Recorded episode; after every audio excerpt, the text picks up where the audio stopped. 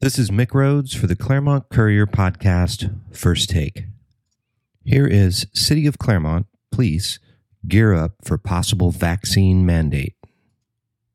Police forces in Los Angeles County and across the country are pushing back against vaccine mandates, leaving some to wonder whether Claremont could see a similar backlash when and if a similar edict is issued here.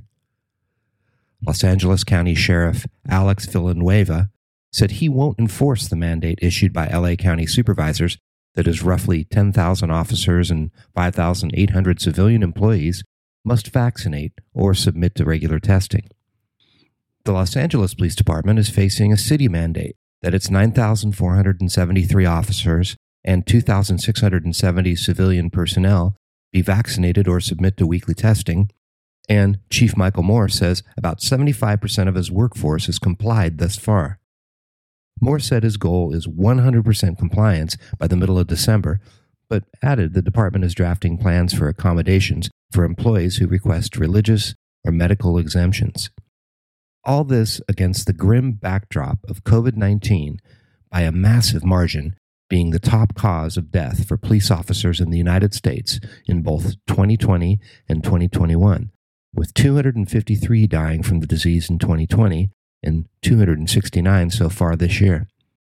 Meanwhile, in our little burg 40 miles east of LA, the 39 officers and 32 civilian employees that make up the Claremont Police Department have thus far been, well, immune to the vaccine drama. The Claremont Police Department is a city agency. At the moment, Claremont does not have a vaccine mandate for its 208 employees, which include the police department. The city, like Claremont Unified School District, has throughout the pandemic followed state and county health department guidance on the implementation of COVID safety requirements, said City Manager Adam Peary. When it comes to the workplace, we're governed by Cal-OSHA, and we look to them for guidance when it comes to mandates in the workplace. We follow their current guidance at the moment. A federal mandate due to go into effect January 4th says all employers with more than 100 employees must require workers to vaccinate or submit to weekly testing. The city of Claremont would theoretically fall into that category. The Fed's mandate is being challenged, though, and it's unclear whether or not the potential legal hurdles will hold up its January 4 implementation in California, Peary said. Cal-OSHA hasn't indicated one way or the other whether they are going to implement a vaccine mandate of their own. So we're kind of just waiting to see what Cal-OSHA decides to do. Okay.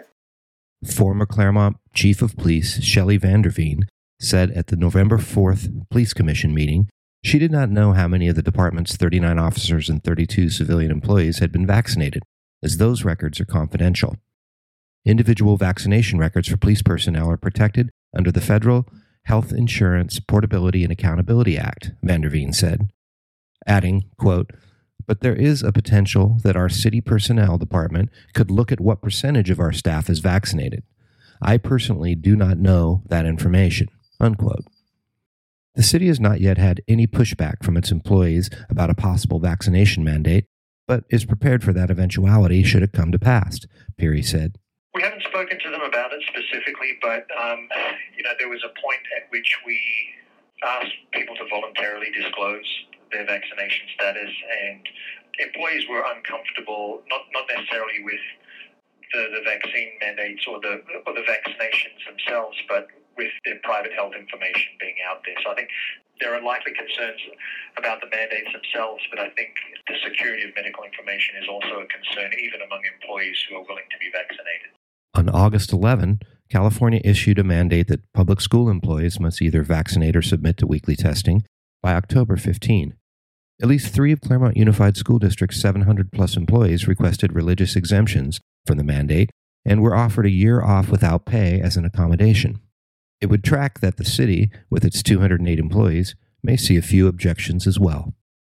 City Manager Peary said the city has no mechanisms in place thus far for dealing with possible employee pushback against a mandate, but will soon be discussing the topic internally.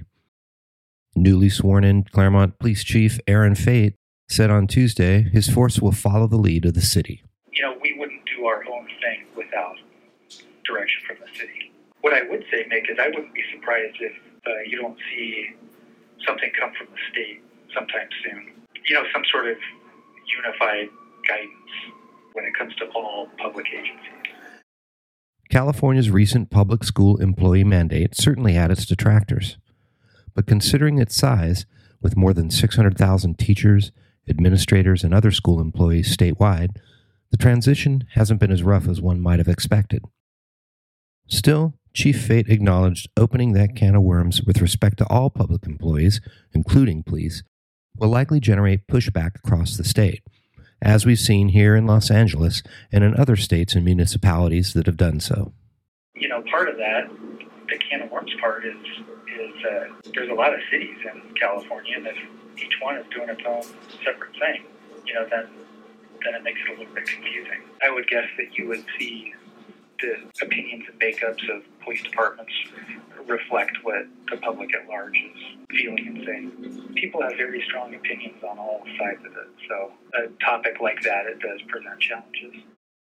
This has been Mick Rhodes for the Claremont Courier podcast, First Take. Thanks for listening.